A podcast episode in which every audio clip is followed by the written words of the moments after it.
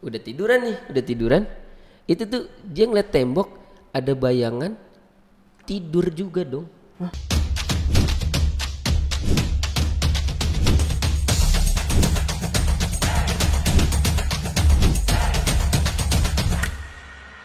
Spion tengah biasanya. Iya, spion tengah tuh spion paling angker deh kalau di sendiri dah. deh. udah mendingan hindari dah hindari untuk Biasanya sendiri film-film horor tuh biasanya dari spion tengah.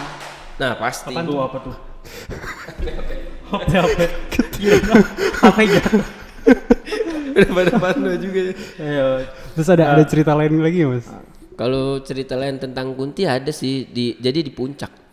Lu pernah gak sih kalau nyewa villa di puncak tuh ada si villanya tuh si abang kuncen bukan abang kuncen ya yang bersih bersih Penjaga. Penjaga Iya, villa. penjaganya penjaga villa itu dia bilang Mas ini ada satu kamar jangan yang di, jangan dibuka ya Nah itu sih. coba Pernah nggak lo? Gue Biasanya gitu. gue gue gue cuma pernah nyewa villa sekali dong sih nggak tahu. ya, jadi sering banyak kayak gitu Oh banyak ban- banyak banget cerita yang gitu. jadi Nah, ada it- satu kamar tuh yang nggak boleh dibuka atau nggak boleh dimasukin. Nah Itu aneh itu banget sih. Itu. Itu. Ya Kan kita bikin penasaran juga ya. Walaupun ini bukan kejadian yang kamar itu ya. Nah, dulu di villa bosnya bokap gua, itu tuh tahu-tahu penjaganya tuh telepon. Hah. Pak, eh, gini-gini, saya lagi nonton TV nih tiba-tiba ada cewek keluar dari tembok. Wah gokil. Cewek keluar dari tembok. Lu lagi nonton nyantai gitu kan, eh, tuh cewek keluar dari tembok. Itu berarti filmnya bagus itu. 3D aja gua merinding lagi dong. Bener-bener 3D dong. Aduh, parah itu Iya- tuh. Iya sih. Gimana tuh? itu gara-gara apa? Gara-gara dibuka pintunya, nggak tahu juga. Dari Nggak- tembok. nggak dibuka, jadi Di dia tembok. emang nembus dari tembok. Dari tembok si kamar itu. Iya, keluar, keluar, Ya, keluar. pokoknya kalau berarti kalau pesan villa jangan ada yang ya, kayak gitu-gitu. pesan ya, jangan, jangan ada yang kamar yang satu nggak boleh dibuka. Udah, mending lu cari lain deh. Pasti gitu sih. Nah kalau Karyo ada ada pengalaman lagi nggak? Nih, eh, Mas, lu kan kenal bokap ya? Iya. Jadi bokap gue tuh dulu aduh bercanda kacau apalagi dia tinggalnya di tinggalnya Sampai sekarang tinggalnya di sekarang. Ah. di Priuk kan gue nggak tahu sih hubungannya Priuk apa emang dianya yang nggak bener jadi ada dua cerita kacau nih Iya, yang pertama gue sih gue nggak tahu lu kita kan seumuran kan Ah, seumuran. Eh, Sama lu pas seumuran juga yuk. lu pas lu pas umur umur SD, SD. suka main cabut keluar gitu nggak Nongkrong. umpet segala macem Oh petak umpet, iya. benteng, main Emang ada macam. SD Iya. nongkrong kayak petak, petak umpet gitu-gitu main nggak? Iya ya main-main lah. Pasti main dong. Nah, gue sih gue sih enggak sih. Cuman gue Oh. diceritain sama bokap gue katanya dia main petak umpet sampai ke ini, sampai ke kuburan. Hah? Ngumpetnya. iya. Gue nggak tahu main, gue nggak tahu main petak umpetnya di kuburan atau atau mainnya lari sampai Ah. kuburan gitu. Gue nggak tahu. Terus ada satu temennya apa bokap gue sendiri gue nggak tahu. Ngumpetnya kan di balik batu nisan itu bego banget sih. Ih, batu nis. Terus Ngapain juga? Terus ada kuburannya jebol. Hah? Iya kuburannya jeblos. Gimana nih? Kan Maksudnya SD kan kita masih kecil Masih ya, bocah. pendek lah ya. Lah itu ke atas. Ya. Wah itu. Gua nggak tahu sih. Wah, apa Nggak yang bener terjadi banget. Nggak logis juga anak kecil ngapain ngumpet di kuburan kayak nggak ada tempat lain tapi aja kan. tapi bokap gue bu kayak kayaknya kita tuh sekarang banyak takutin itu karena banyak film horor Betul, cuma kayaknya ja- si bokap gue nih jarang nonton film gitu gitu jadi nggak ada Dan takutnya dulu mungkin eh, kuburan angker tuh nggak sekencang sekarang kan. Iya, Kalau sekarang kan gara-gara banyak film kan. Iya benar juga. Terus ada satu lagi nih cerita tentang bokap. Jadi dia pas gue nggak tahu umur berapa deh. Ada temennya tuh kalau tidur kayak kayak orang mati, kayak nggak bisa bangun. Oh, kayak lu, lu susah, iya, bangunnya susah banget susah. bangun. Terus diisenginnya ini kurang ajar nih. Jadi ya di, di kalau nggak salah lagi lagi pada main di masjid. Nah di masjid kan ada keranda kan. Oh iya dong, pasti ada keranda dong. Pasti. Pasti ada keranda. Iya kan? Itu tidur diangkat sama bokap gue sama temen-temennya. Dimasukin Oh, keranda. Wah, Allah horor bercandanya ya. Ini sih bercandanya kacau. Iya, gua aja kalau wudhu di masjid atau musola keranda ada aja. keranda aja gua Iya, heeh. cepet-cepet loh. Apalagi ini dimasukin. nggak Iya, tahu lagi. deh. Kacau sih itu bercandanya kacau sih. Di luar di luar di luar umur ini di luar umur. Okan ada Okan cerita horor. Wah aku ada sih. Ini juga eh, mungkin ini eh, lumayan eh, beberapa waktu lalu ada kesamaan dengan cerita ini. Jadi ini tuh lagi MPLS. Kalau yang nggak tahu MPLS itu masa pengenal- Ospek, ospek pengenalan lah. lingkungan sekolah. Ini SMA. Ah, ah, SMA. Jadi masa pengenalan lingkungan sekolah. Nah ini tuh lagi suasana itu kan, jadi satu sama lain belum kenal masih pakai baju SMP masing-masing, ya dong. Gak mungkin kita langsung pakai baju SMA eh, langsung. Nah jadi eh, dia eh, ada eh, tiga lantai gitu sekolahnya. Akhirnya pas di lantai tiga tuh kelas kelas dia di lantai tiga. Terus turun ada kegiatan di bawah lapangan bareng-bareng. Pas turun, oh ketinggalan ternyata botol minumnya buat minum kan dia. Botol minum ketinggalan. Akhirnya satu teman gak kenal diajak buat eh temenin gua ke atas yuk. Oh iya kalau MPLS kan suka gitu ya, sok eh, kenal temen- aja. sok kenal aja kayak eh temenin gua ke atas yuk. Temannya mungkin karena belum kenal dia nganggut doang. Ayo gitu. nggak ngomong apa cuman akhirnya dia ke atas. Eh, ke Da- atas Dari nganggut udah nggak enak ya ceritanya. Iya. ya. Coba kita. dia nganggut doang mungkin karena belum kenal kan masih cuek. iya gitu, masih iya nggak dari sekolah-sekolah lain kan. Akhirnya dia naik ke lantai dua, lantai tiga, dia masuk dalam kelas, temennya nungguin di depan kelas. Diambil botolnya, pas keluar temannya nggak ada kan, Nah, temen yang ini nggak ada. Terbang. nah akhirnya dia berkesimpulan, oh dia gara-gara takut ninggalin gua gitu. ya masih berpikir Masih jernih lah ya. Pas turun ke bawah, ada sahabat si itu, si temennya ini yang ini. Hmm. Jadi dia berduaan terus, terus dia nanya, eh si si A ke mana? Tadi dia gua minta temenin malah kabur ninggalin gua gitu. Dan tahu nggak temennya bilang apa? Temennya bilang, oh itu mah dua hari yang lalu dia udah pulang kampung nggak masuk. Coba bayangin siapa, itu yang nemenin ke atas tiba-tiba hilang.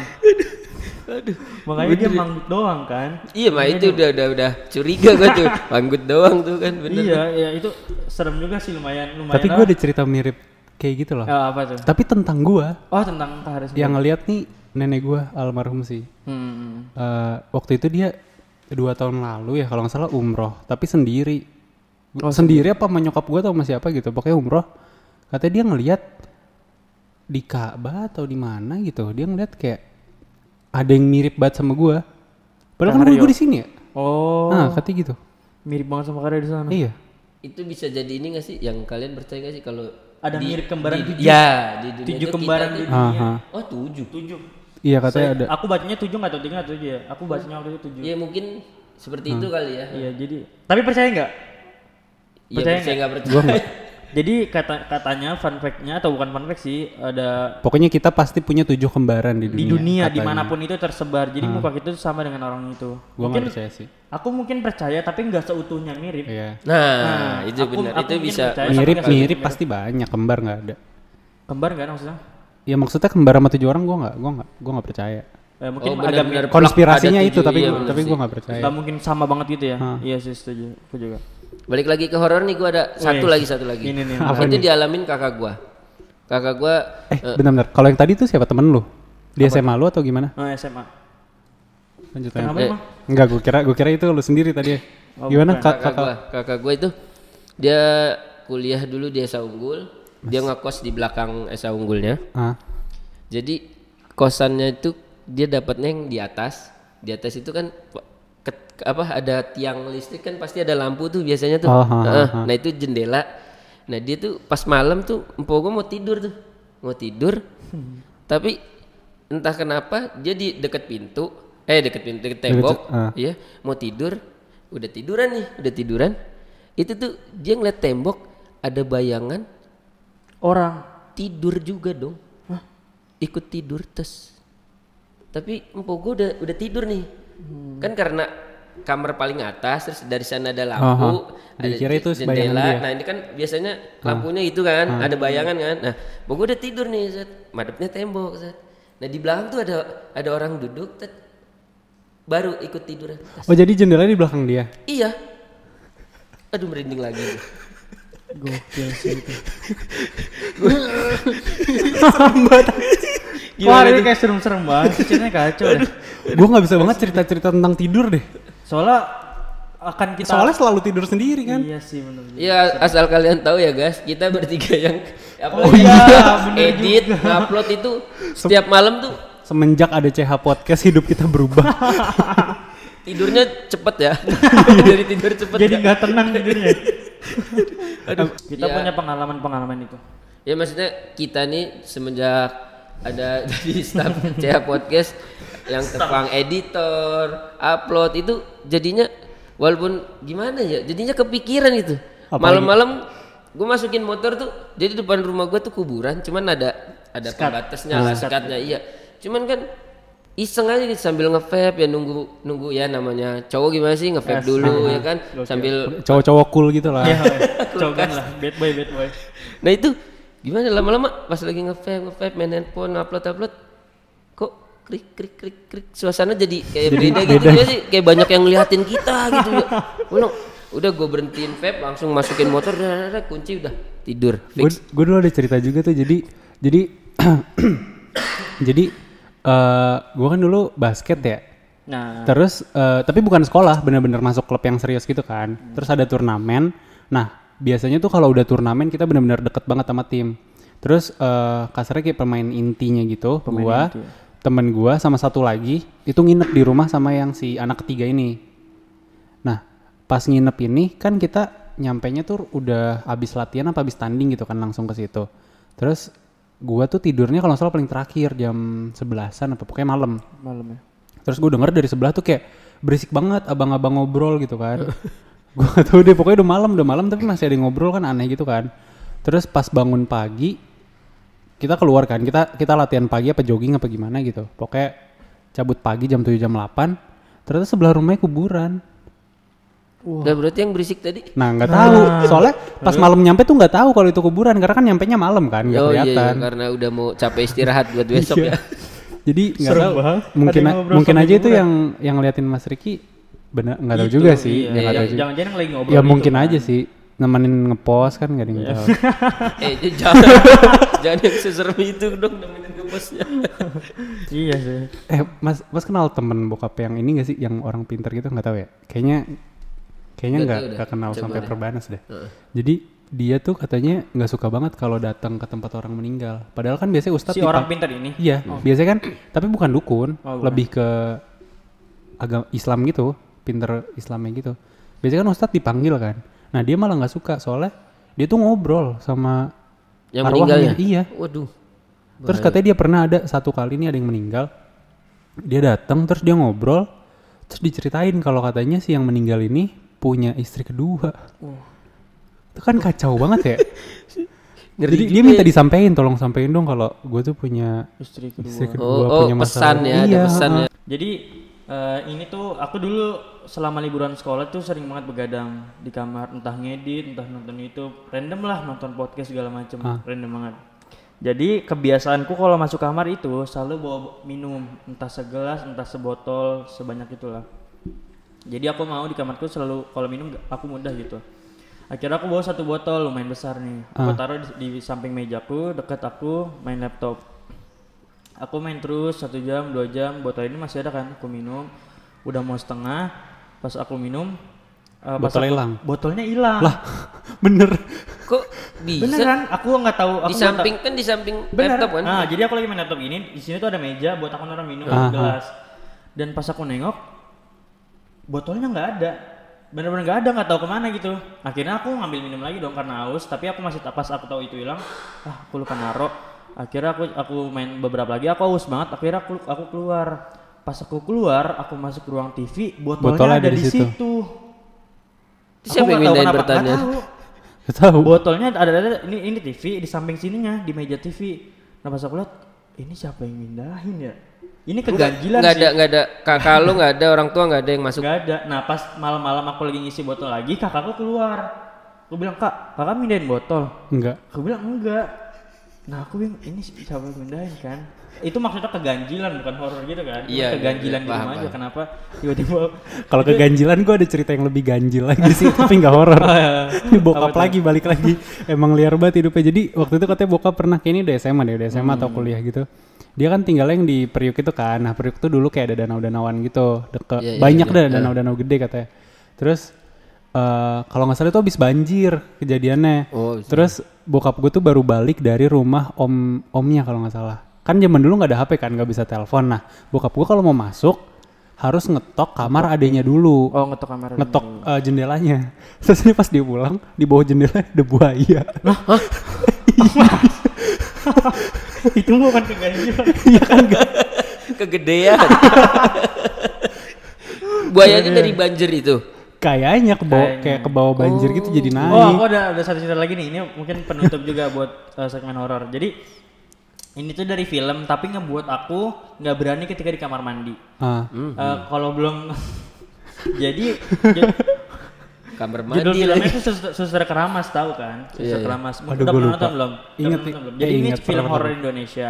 Film Indone- eh, film horor Indonesia. Jadi eh, si suster keramasnya ini selalu ada di kamar mandi. Di ceritanya dia lagi mandi nih.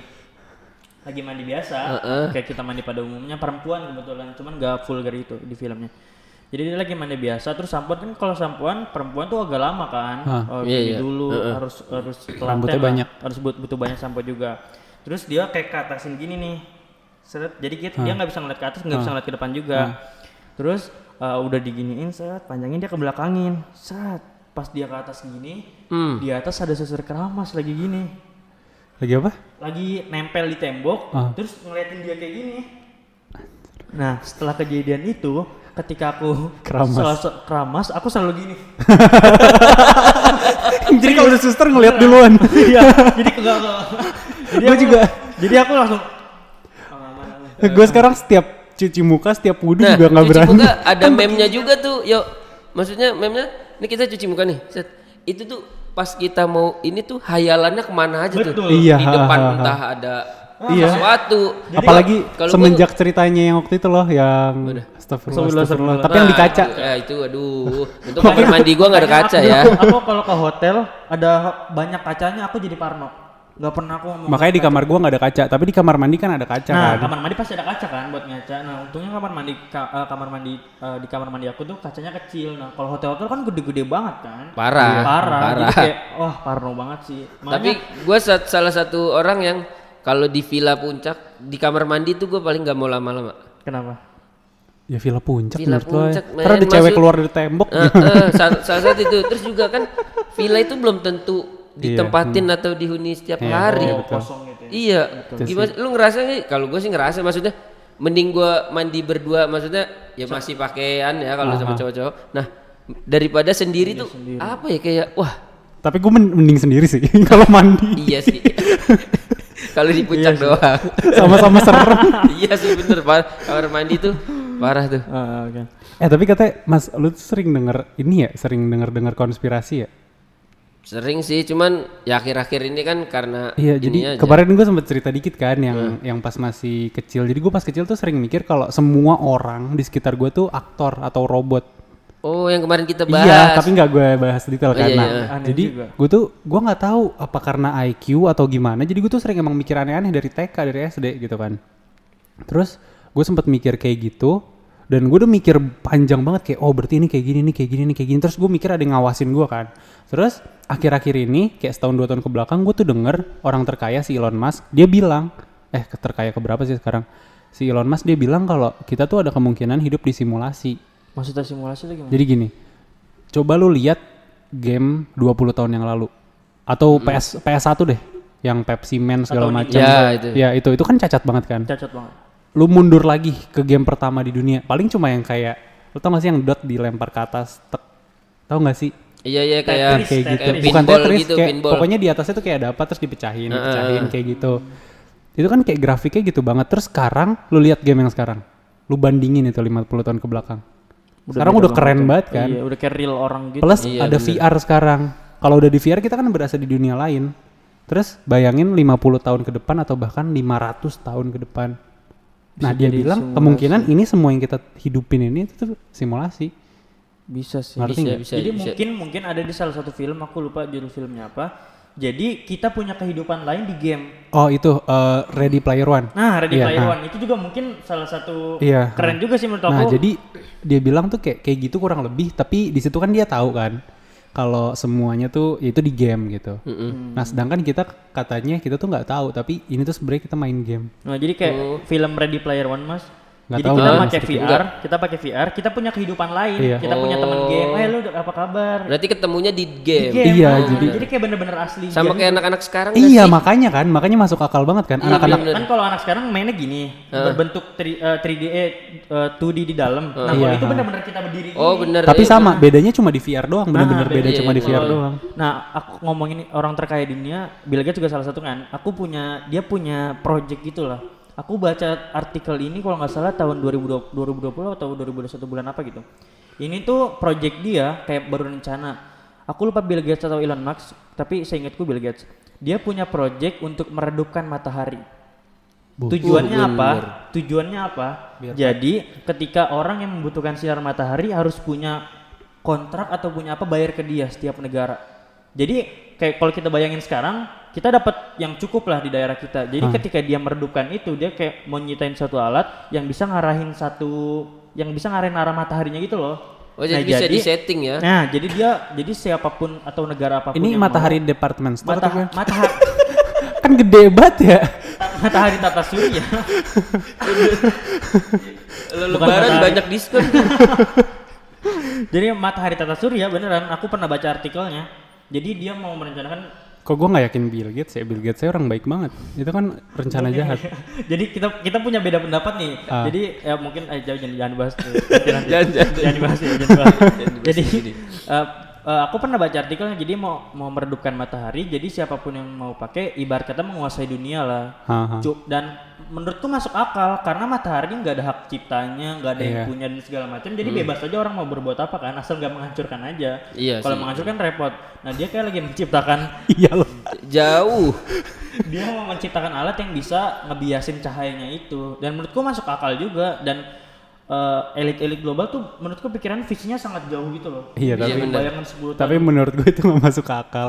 Lu tahu gak sih gedenya kayak iya matahari? aku tahu dan Iya. panasnya gitu dong Ntar pasti bisa dibeli dong. Waduh gua pengen ini nih ngitemin kulit butuh sinar matahari.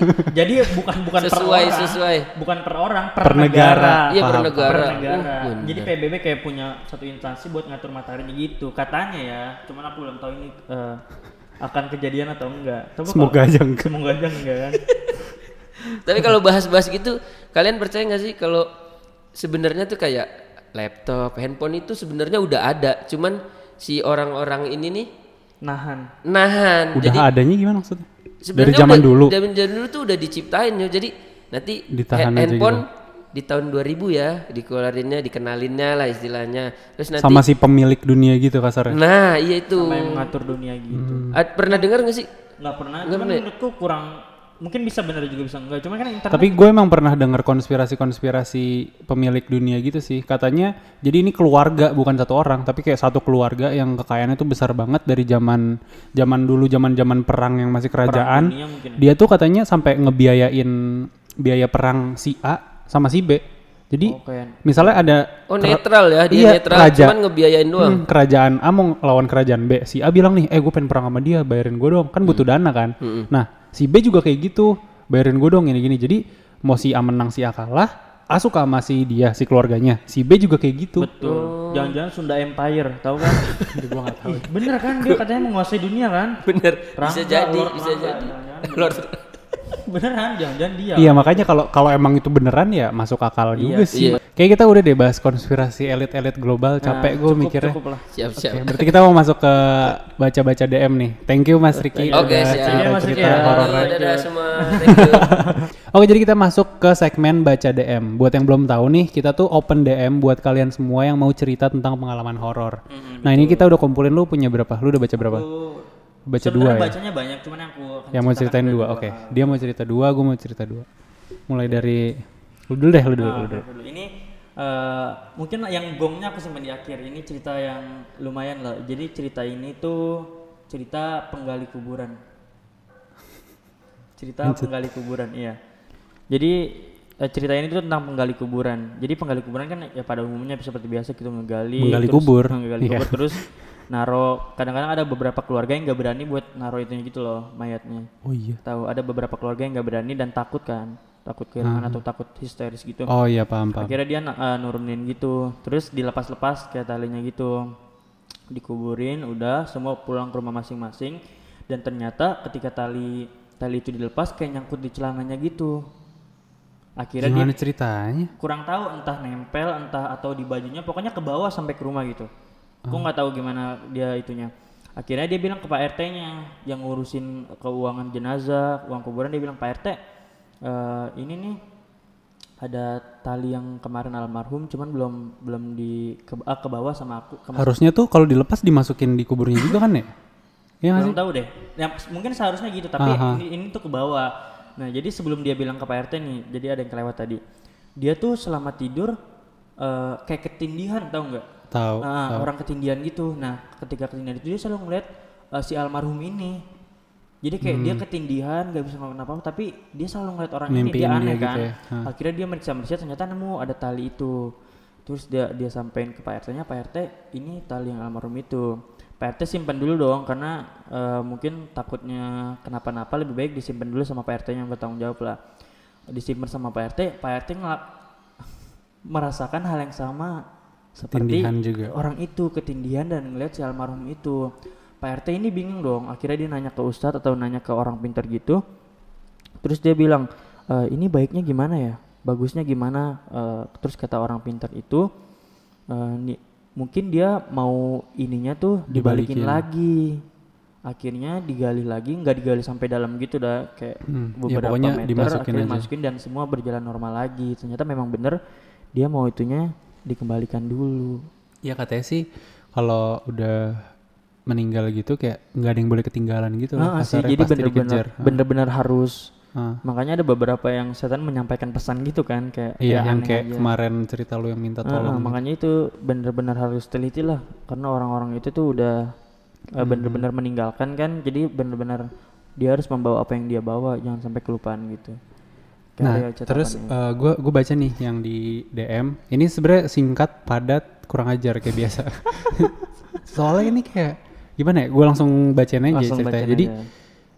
dia katanya lagi kumpul gitu sama teman-temannya. Jadi kayaknya dia tuh tinggal di rumah yang banyak teman seumuran gitu. oh iya, iya. gitu kan terus katanya dia hari itu emang udah ngerasa nggak enak kayak punya feeling apa gitu terus dia tau ngomong aja gitu dia nggak tahu kenapa dia tau ngomong ke temannya eh hari ini bakal ada yang meninggal ngomong random aja gitu. iya gara-gara dia ngerasa nggak enak gitu terus nggak lama ada pengumuman ada yang meninggal Ini Itu- lebih lebih lebih ke visioner sih.